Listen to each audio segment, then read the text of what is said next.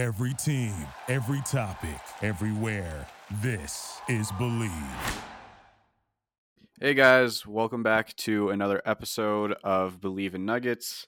Today we are recording on the evening of the official announcement that Nikola Jokic has been named the 2022 NBA MVP. We kind of saw this coming because if you were following the awards tracker at all, you know, uh, there was quite the discrepancy between Jokic and uh, Joel Embiid or Giannis. But besides that, uh, it is now officially official. So we are going to be breaking down what this means, where this puts him with his legacy, all that kind of jazz. But before we get into that, I am joined by my co-host, as always, Gage Bridgeford. How you doing today, man? I'm doing well. I'm glad to see that Jokic has officially been named the MVP. We no longer have to hear the oh, is he going to win two in a row or is Embiid going to get it? We don't have to hear about how Adam Silver went to the game or whatever because he's going to present Embiid with the award. Because Nikola Jokic just won it, and now we can move on and just celebrate the fact that he won, minus the fact that everybody continues to make the argument, oh, he shouldn't have won it. Embiid deserves it. Yeah. I mean, we all can now just be like, hey, man, the Nuggets have had a back to back MVP. That is a thing that wasn't able to be said before, and it is it's kind of cemented him as the best nugget of all time. I don't think it's been up for debate for like a few seasons now, but as far as like Melo had his share of supporters, Alex English had his, and both were absolutely phenomenal players, but neither of them have reached the heights that uh, Nikola Jokic has. And it has cemented him locally and nationally because I believe he was the 14th ever to the 14th player to ever win back-to-back MVPs and only like the third this this century I think or no the fourth something like that because he had Steve Nash you had LeBron you had Giannis and you had Jokic and I don't think I'm forgetting somebody. I might be you're not. Uh, that is that is the list. Yeah. So with that being said, he has put himself in the conversation of all time greats. And he was already part of a very exclusive club, but now he's part of an even exclusiver club. So actually, with... I lied. I lied. You missed one. You missed Steph Curry and Tim Duncan. Actually, also won. Oh well, yeah. Yep, Tim uh... Duncan won back to back 0203, Steve Nash 0506, LeBron 09 10, and then also again in 12 and 13. Curry 15 16, Giannis 19 20. So there was a couple there.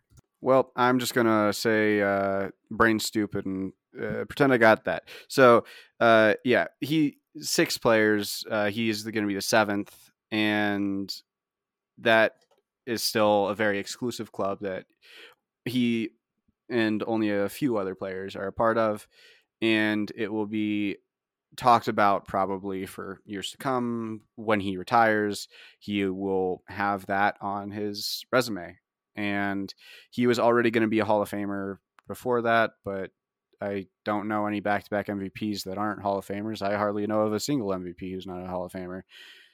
So, you know, it, he has really just shown his greatness and he's getting his flowers. Yeah, just uh, doing a quick search through here of back to back MVPs, and there's not a single player that has ever won back to back MVPs that is not in the Hall of Fame. That is so. That is just that is fact. That is you're right. Jokic was already on a course for a enshrinement in the Basketball Hall of Fame, and then now he's more or less cemented it. I mean, I personally think that he was already there because he was already doing things that the NBA had never seen. Gestures in the direction of his 2000, 1000, uh, what was it, 2000, 1500 club, right? Yeah, that yeah. was that was the stat. So he's already doing things that the NBA has never seen. He is well deserving of every single bit of praise and then some because there are still people for everybody that tips the cap to Jokic and admits that he's the MVP, he won it and says, "Yes, Jokic is a great player." There are still 30 other like there's still 30 people to that one person that say he didn't deserve it, Embiid deserved it, or Giannis or whoever even Embiid today, in when he and when he more or less conceded and was complimenting Jokic, wasn't all that complimentary. He's like, Yeah, he he based basically said that the only reason he lost is because the NBA or the media that voted on the award liked the narrative for Jokic better than they liked Embiid. So I I understand the Embiid aspect where he's frustrated, and so that's why he's not gonna just be super excited to be like, "Yeah, great, awesome." But I mean, we saw Jokic at All Star Weekend when he wasn't even he wasn't the favorite to win it. Was saying, "Hey, as long as a big wins it, I don't really care who wins." He was actively he would have been happy for whoever won it, no matter who won, and I think that that's that's something I love to see in the MVP, the and just I love to see that in the franchise superstar that I root for because Jokic, I legitimately know just he wants to see other people succeed. He doesn't really have beef with anybody. He is here to just he's just here to play basketball, have and have fun doing it. And so I would rather so I'm glad to see him get rewarded for his efforts on the court and then people to get to see the kind of person that he is. Yeah, I think that I mean, it's a very the off the courtness of Jokic where he just kind of is a guy. Like there's nothing much more to it. He's just a guy. And I think that in a league of big faces, big voices, uh, you know, very marketable kind of people. It's it's a nice breath of fresh air. Nothing against the people who have you know the bigger voices or whatever, but I think it's refreshing to have kind of just a guy there who is not invested in the drama, not doing it for show, just going out there to you know have fun, do what do what he does best, and just kind of play basketball. I think it's nice to see someone someone doing that and i think that yeah yeah i i mean i don't really have much else to add i do love that the nuggets went to serbia to give Jokic the award if you guys haven't seen it yet it's all over Nuggets social media and everywhere else that you want to look for it because it's just it's peak Jokic where some guys might be celebrating in a club. Some guys might be like going on huge lavish lavish vacations. Some guys might be going to Cabo or wherever else they want to go. Jokic is back home in Serbia with his with his horses and a uh, shadow of a horse behind him. So that's so that's it's just it's hilarious to see because it's just so what he who he is as a person. Like he's seven foot tall, doing his racing his horses and accepting MVP awards, and it's just it's everything that he is, and it's everything that you want to root for. It's the reason why Giannis is also a guy that people love to root for because he's they're just they're true to who the true to themselves and true to who they are, and there's nothing else that matters at the end of the day for like for a guy he shows up does his job uh, like Facu was out there the whole t- like a lot of the team flew out to him to reward him so that's that's ultimately all that matters at the end of the day is for Jokic here and what do you say we move on to our next segment? Yeah our next segment will be talking about the cap holds that the Nuggets hold this season which uh, are basically expiring deals or deals that Denver uh, has had on the books and they're expiring. It's kind of just dibs for like being able to get them. They uh, cap holds determine bird rights, uh, how much a team could play could pay someone, and renouncing cap holds doesn't give uh, teams more cap space. Cap holds aren't held against them either. And uh, you know nothing like that. It's just kind of jot it down. These guys can do this for said player. And the cap holds that the nuggets have this offseason are uh, Bryn Forbes, Facu Campazzo, Vlatko Cancar, Markus Howard, uh, DeMarcus Cousins, Austin Rivers, and Davon Reed as well as uh, Troy Daniels and Richard Jefferson, who are mm-hmm. very important free agents to bring back for Denver.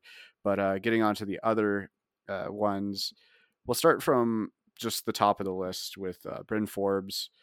Gage, what do you think the Nuggets strategy should be surrounding Bryn Forbes this offseason if if there is any strategy to be had? I ultimately think they're just going to release his cap hold. I don't see a world where he comes back, especially not at the cap figure that he's currently at, which is 5.4 million. I just think that he was more or less not completely out of the rotation in the playoffs, but pretty close to it. He doesn't play a ton of defense. I think that he is, if Denver is going to go undergo somewhat of a identity shift this offseason and put a little more focus on the defensive end of the floor, I don't think Forbes is going to fit in that role. I also think that you have Bones Hyland who can do a lot of the things that Forbes does. I understand like Bones is listed as a point guard, but with Monte Morris and Bones sharing the backcourt as the primary guards off the bench, Bones will do a lot of what Forbes already does. And so I think that he becomes rather redundant and he becomes your third guard. And I think that there are other third guards that I would rather have over Forbes at this stage, just because I don't think he's going to be able to be on the floor with the way the team is likely going to change this offseason. I agree. I don't really think he should have been playing much in the in the Warrior series as is, especially if, you know, next season they're healthy and they go undergo roster changes that we think they will the Nuggets roster and system will be a little different, and I don't think there will be much room for him in that formula. With Jamal Murray coming back, there will be, you know, Jamal Murray and whoever the starting two guard is, whether that's a Will Barton or they make a move for somebody. And then Monte Morris and Bones Hyland are all like firmly ahead of him. I just don't see, you know, a, a place for him. And especially even if he was in the rotation. Bryn Forbes is a guy whose skill set you kind of have to get shots up like from him to get value out of him. And Denver isn't going to run offense through Bryn Forbes. I don't think he particularly impressed during his time here. And I wasn't for the trade when it happened. And in retrospect, I still am not. But, you know, I think Bryn Forbes' time in Denver will be coming to a close. The next one on that list is Facu Campazzo. I think uh, I'll, I'll, I'll start on this one. I think that Facu had his moments in Denver.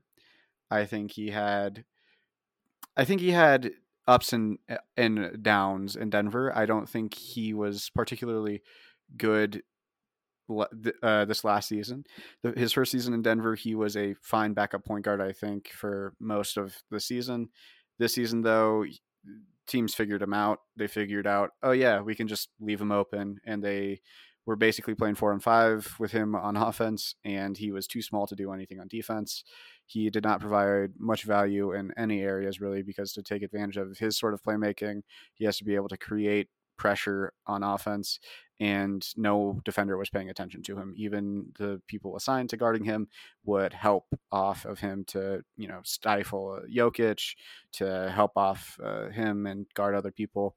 So I don't see the Nuggets bringing him back because there's just not much point. Yeah, I don't have much to add. People know my thoughts and opinions on Facu. I am not the biggest fan. That has not changed. I still have no problem with Denver letting him go this offseason. I think that his moment in Denver, the highs were high and they were fun, but I don't think he's a player that can give you winning minutes for a championship contending team. If you are relying on Facu for consistent minutes in a game in the playoffs, I think that you are at a severe disadvantage for the reasons you mentioned. I think he is not tall enough. I think he doesn't have a ton of athleticism to make up for that. Um, and I think that you can get better contributions from other guys that might be available in free agency or the end of the draft or something like that than you're getting from Facu at this stage of time. Yep. And then next on that list is Vlatko Cancar, who is fine. He's like a serviceable, you know, bench guy. Like uh bench guy in the sense that he will be a bench warmer until injuries come around, until you know uh, un- unforeseen events happen. And then I think he's a guy who you can bring in for like three games to play, you know, ten minute stretches or so. And I think he's fine in that role. he also is good friends with Jokic, and keeping your superstars happy is very important. So I wouldn't be opposed to Denver bringing him back. I wouldn't particularly care if they let him go, but as a 13th, 14th man on a roster, Vlatko is far from the, the worst you can get.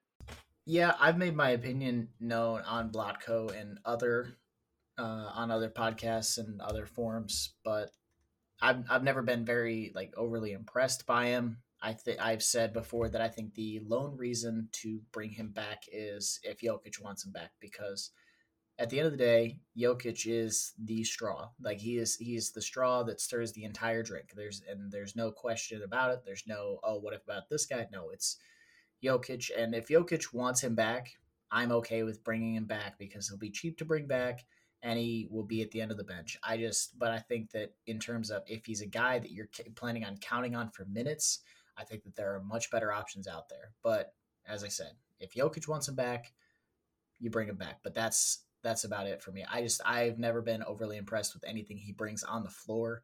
Um, it doesn't help that he's been injured and out of the rotation several different times since I've started paying attention to Denver and started really paying attention to Vlatko since he's on, been on the team. But again, if Jokic wants him, bring him back. I'm not going to complain about it. Yeah, I think that he's just kind of a dude who you could bring in on a on a vet minimum. But moving on, we have Markus Howard, who was on a two way contract. And do you want to start with this one? Uh, sure, I'll start on this one. Uh, Markus Howard falls into a similar vein of play as Bryn Forbes.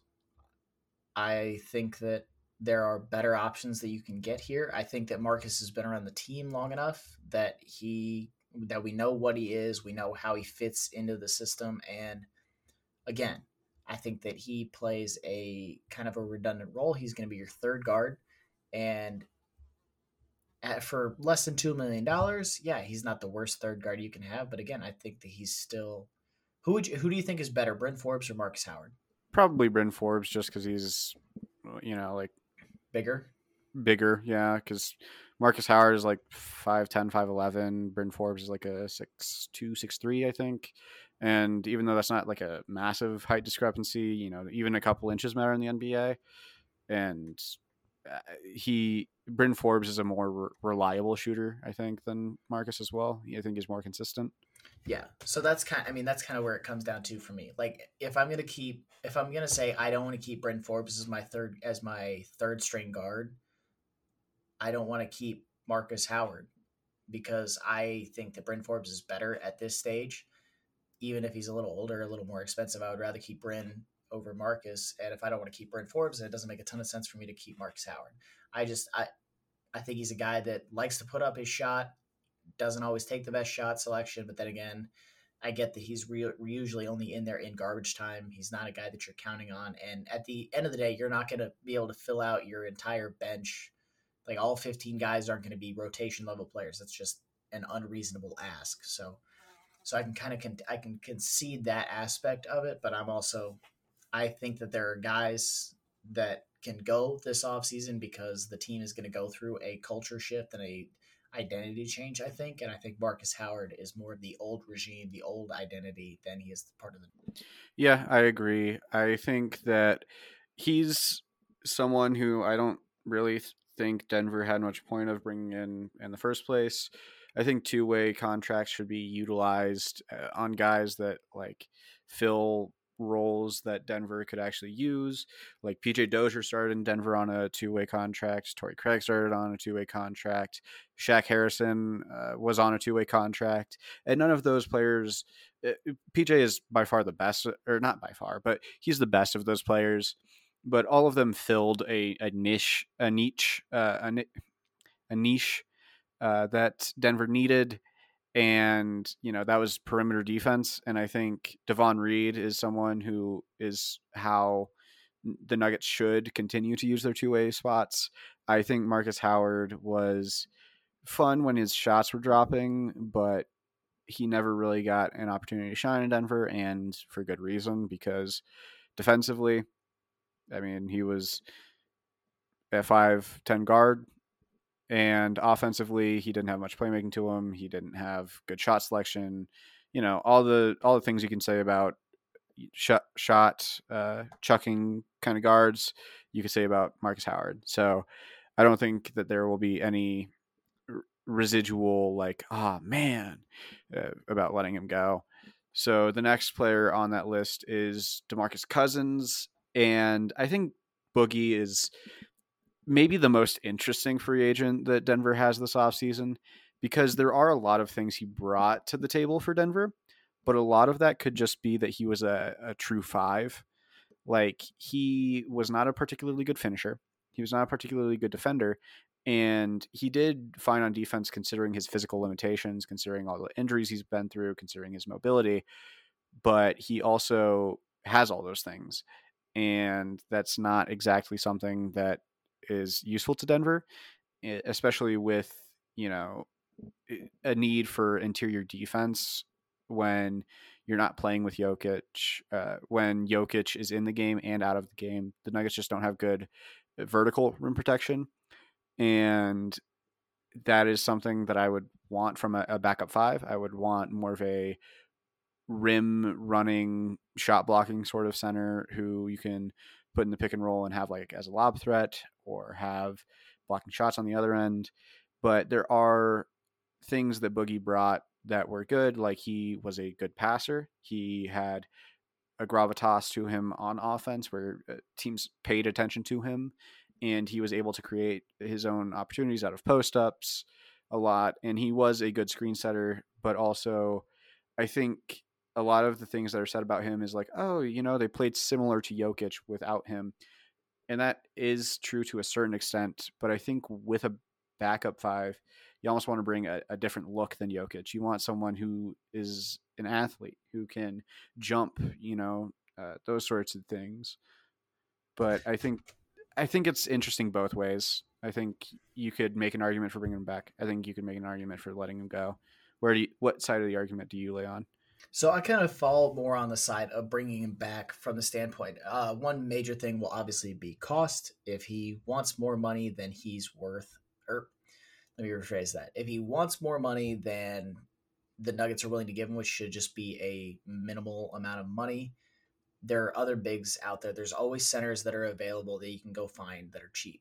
But here's the thing I like about DeMarcus Cousins, and it's kind of something you kind of knocked on there was they played similar to when they had Jokic out there. That's not the worst thing because having an offensive center, we I know we've seen the offense when Mason Plumlee was out there. Mason Plumlee was considered the athletic rim running big. Problem was he wasn't a great defender. Like he was just it was just that he was tall and mildly athletic, but he wasn't even overly athletic. He wasn't the center that was going to sky around and just make you not want to go anywhere near the rim. So that's kind of why I don't hate the idea of bringing DeMarcus back because when he's on the floor, he gives you another player that you can run the offense through, and it's not just guard dominated.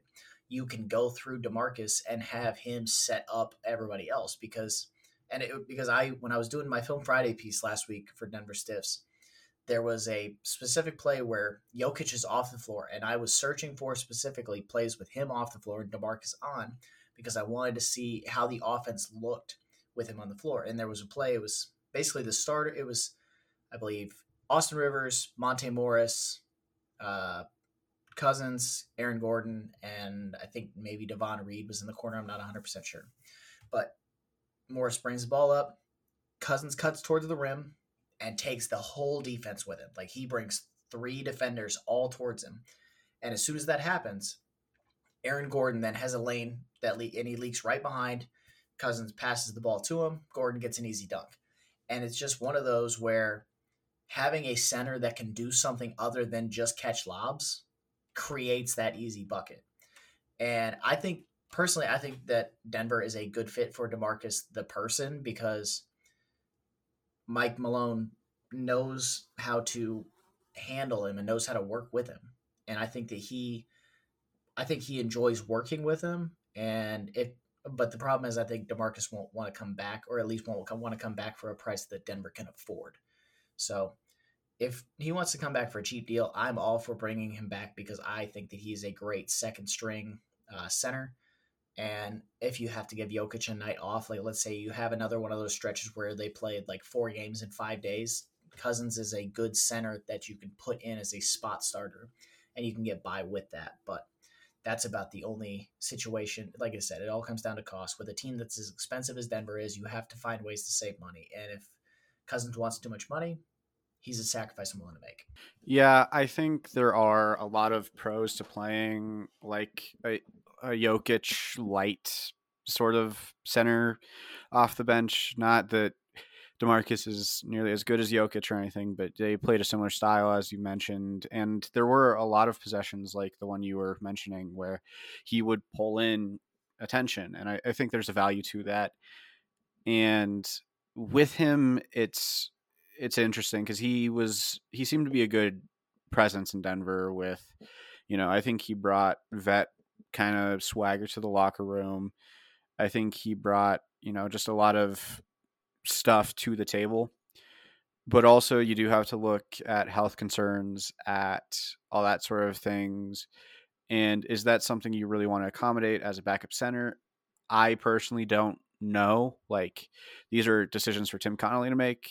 But I, if I had to lean one direction, I would probably lean towards like bringing him back on a on a cheap deal if he's willing to do that, like you said and then also bring in like a third center who is like a rim runner and a athlete more than you know like a skilled player and someone who you can give another look to and if demarcus uh, needed rest or got injured then you could still have a backup center option instead of playing like a power forward at center. But i think he is probably the free agent with the most to, to like a discussion about him that Denver has, and I think it'll be interesting to see what they do with him. So the next one is going to be Austin Rivers, and I think Austin Rivers is a pretty straightforward case for me personally. I think that he should be brought back on, you know, uh, it'll be a small deal. I don't think he is someone who will demand a large contract. Like Demarcus Cousins, I think in his time in Denver showed that he might be worth to some other teams uh, a mid level or something close to that. And I don't think Austin Rivers will have that sort of market, even though I think he might be deserving of that. I think his point of attack defense is something that Denver needs and they're going to need for cheap and he's someone who wants to be in Denver. He's someone who is liked in the locker room. He's someone who is liked by the fans. Like, there's not been a bad word said about Austin Rivers, the dude, since he's been in Denver. And I think that is someone who you want to bring back on what is not likely to be a big deal because, you know, he wants to be here and he fills needs that Denver has that other players on the roster don't currently fill of point of attack defense, of screen navigation, of all that kind of stuff. And it's something with him where he was really good in the playoffs. And if he didn't get hurt in game five, maybe that series gets pushed to game six. But, you know, we'll we'll never know. And what are your thoughts on Austin Rivers? Yeah, I have a lot of the same ideas about him. I know we talked about him a little bit uh, in the last uh, last week's episode. I think Austin Rivers is a guy that wants to be there. I think he brings the identity to the team that I want the team to shift to this offseason. And I hope that Tim Connolly and Michael Malone, I know Michael Malone wants the team to shift to be more defensive minded. He's always wanted the team to be that way. It's never been a secret it's the way that he tries to coach the team. It's just he's never had the roster to be able to do that. So I think that you have a guy in Rivers who, if you can convince him, hey, here's going to be your role. You're going to come back. Your job is going to be to come off the bench and just harass whatever lead guard we put you on. That's and that's going to be your job. And as long as he's willing to come back and do that, and maybe dial back the offense and let some of the other guys off the bench, such as Morris and Hyland, do that, I'm all for having him back because in addition to the role that he plays, I love the person. That you have a person who has openly stated that they want to be in Denver. He likes to be there. That doesn't happen often. We've talked about it before that Denver has never been the biggest free agent destination. So when you have somebody that wants to be there and can contribute to winning basketball, as you said, if he doesn't get hurt in game five, there's a possibility that they win it and extend the series. So if Rivers wants to be back, I'm all for having him back. And the last uh, person that Denver has a cap hold that we'll be touching on today is Davon Reed. Davon Reed is someone who was brought in on a two-way contract after Petr Cornelie was Cornelie was waived, and he immediately impressed. He was someone who early on got in his uh, stint in Denver was put on LeBron James in one of the games and had a good showing against him. And then he was in and out of the rotation for periods of the regular season for the rest of the regular season and ultimately was not signed to a full contract so he was not eligible to play in the playoffs even though i think he would have been very helpful in that setting and should have been brought back but that's neither here nor there and he is someone who Tim Connolly has stated he wants back, who is probably just going to be brought back on a cheap deal. And I think that that is something that the Nuggets should prioritize as much as a, you know, lesser role player can be prioritized. I think Davon Reed uh, fills that quota. Uh, he provides good defense, good length, good size, uh, as far as the wing goes. He is a good shooter. He is kind of what Denver needs from like a, a, glue guy off the bench, and he's someone I would not mind seeing back on a full deal, not a two way. I would like to see him back on a full roster spot and have a chance at a consistent rotation spot. Davon Reed is the only player on this list that I have no questions about bringing back. I have no, and I think that he's the only player on the list that I have. I don't really care about the cost to bring him back either. I think Davon Reed is a player that Denver should have played more this season, straight straight up and flat out. They're they don't. He is a three point shooting wing with good length that plays defense. He is what literally every single team wants to have. It's what every single team tries to build around. It's the reason why wings with length are constantly drafted highly and given opportunity after opportunity after opportunity to succeed because they don't make guys that can do the things that Reed does. Can Reed create his own shot? Not particularly, but guess what? You play alongside Nikola Jokic, you don't really have to. It's your job to spot up, shoot, and then dunk basketballs on cuts. That's all you got to do. Reed can do that. I want Davon Reed back, uh, and I think that Denver should be aggressive in going out and making sure that he is back in a Nugget uniform next season. I agree. This is a very pro Davon Reed podcast on both of our fronts. And with all that being said, uh, that will be the end of today's episode. We will be back next week with uh, more off-season content. If there's any Nuggets news, we will be talking about that next week. Uh, as for me and Gage. Thank you for listening. Uh, download the episode, rate, like, whatever your platform provides, do it. It's very appreciated on both of our ends. You can find both of our work at denverstiffs.com and on our Twitter. His is uh, G Bridgeford NFL. Did I get it right this week? You nailed it this week, sir. Congratulations. Big win to you. Hell yeah. And you can find me at Asher Levy NBA. We have been Bleav in Nuggets. Thank you so much for listening, and we'll catch you on the flip side. Thank you for listening to Bleav. You can show support to your host by subscribing to the show and giving us a five star rating on your preferred platform. Check us out at Bleav.com and search for B L E A V on YouTube.